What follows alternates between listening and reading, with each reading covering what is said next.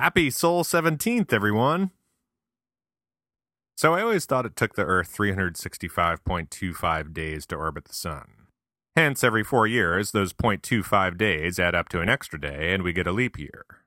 Turns out I was wrong, though.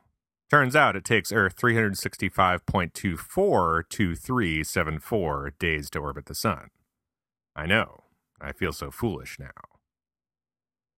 It was Pope Gregory VIII, P. Greggy Greg as he was known back in the 1500s, who first noticed this. Well, probably a member of his entourage noticed it. Turtle, in all likelihood. So in 1582, Greg did what any pope would do. He emerged from his hole, saw his shadow, and decreed that three out of four centennials would not be leap years. Holy crap. Emphasis on the holy. The new Gregorian calendar would replace the existing Julian calendar. Under the new system, those 0.007626 extra days, 11 minutes, every year would get set aside 100 years at a time until they added up to a full day. So, long story short, people born on February 29th would get extra screwed by missing their birthday for eight years straight once every century. Well, most centuries. God damn it, Greg. Technically, even this new and improved Gregorian system is still imprecise in that every few millennia will be off by a day. But by the time that happens, we'll all be living in the Matrix, and the animal kingdom doesn't give two shits about February 29th. It took a few centuries for the Gregorian calendar to really take off. Julius Caesar did a pretty good job with his calendar and salad dressing, and no one likes chiseling a new calendar unless you absolutely have to. Still, Greg's was more accurate, so eventually people converted. Just in time for more people to start monkeying with new calendars of their own. While the new Gregorian calendar was pretty precise, it was still sort of random. School children needed to count on their knuckles to figure out which months had which number of days. Accountants were dealing with uneven quarters, no doubt billing extra in the process. The moon was feeling left out because its phases didn't match our months. Sorry, moon. Hey, if it's any consolation, women have been dealing with Aunt Flo's unpredictable, not quite month long visits this whole time as well. As a result of this randomness, other would be calendar reformers have been tinkering since 1582, each with their own ideas for fixing the deficiencies of the Gregorian calendar. These ideas range from, hey, that's a pretty good idea, to, how did you get past security? Many of the proposed calendar reforms over the years have shared similar traits. Most of them retain the current months and days of the week, although others just throw everything out and start over. In the positivist calendar, September is known as Gutenberg. How awesome is that? Many of them are perpetual, meaning one calendar will work forever. Finally, that Justin Bieber wall calendar will last for all eternity.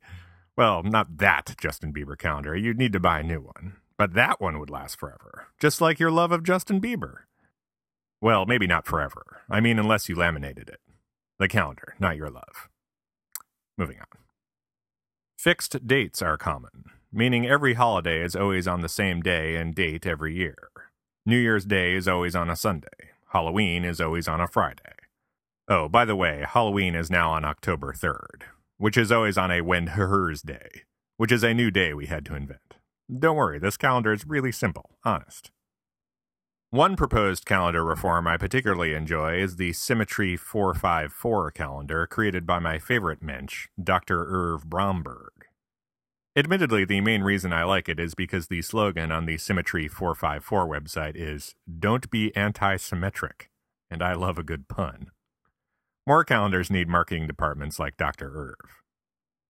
Symmetry 454 gets its name from its four quarters, each containing three months consisting of four, five, and four weeks.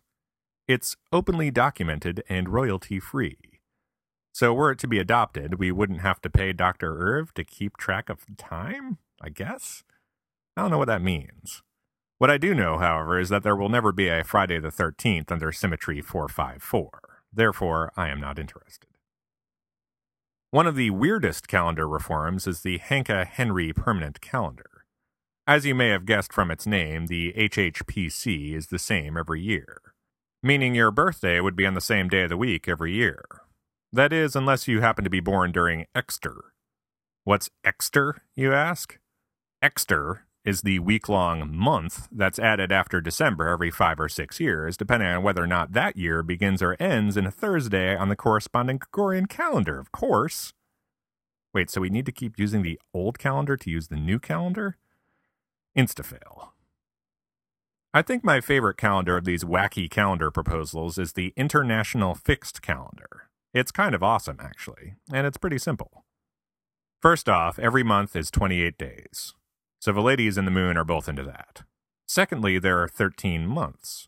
Admittedly, this is a bit odd, but wait, get this. 28 multiplied by 13 equals 364.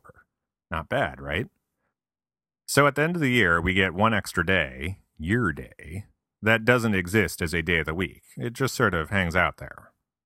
Apparently, in the 1920s, this calendar actually had some traction. In 1923, the International Fixed Calendar League was founded. Besides sounding like the worst superhero team of all time, the IFCL was dedicated to spreading the International Fixed Calendar love throughout the world. And spread it did.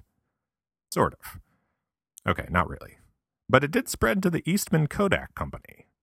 Get this from 1928 until 1989, the International Fixed Calendar was the official calendar of the Eastman Kodak Company. Crazy. So for 61 years, if you worked for Kodak, you worked 13 months a year, 28 days a month. And the month of Sol existed between June and July. And every four years, there was a leap day between June 28th and Sol 1st. Sure, why not? Point is, this coming leap day, February 29th, think of all the other calendars that could have been. Yeah, the current system doesn't make a lot of sense, but it's our system, damn it. And it's been doing the trick for a few centuries now. If it ain't broke, don't fix it. Okay, yeah, it's a little broke. But if it's only a little broke, still don't fix it.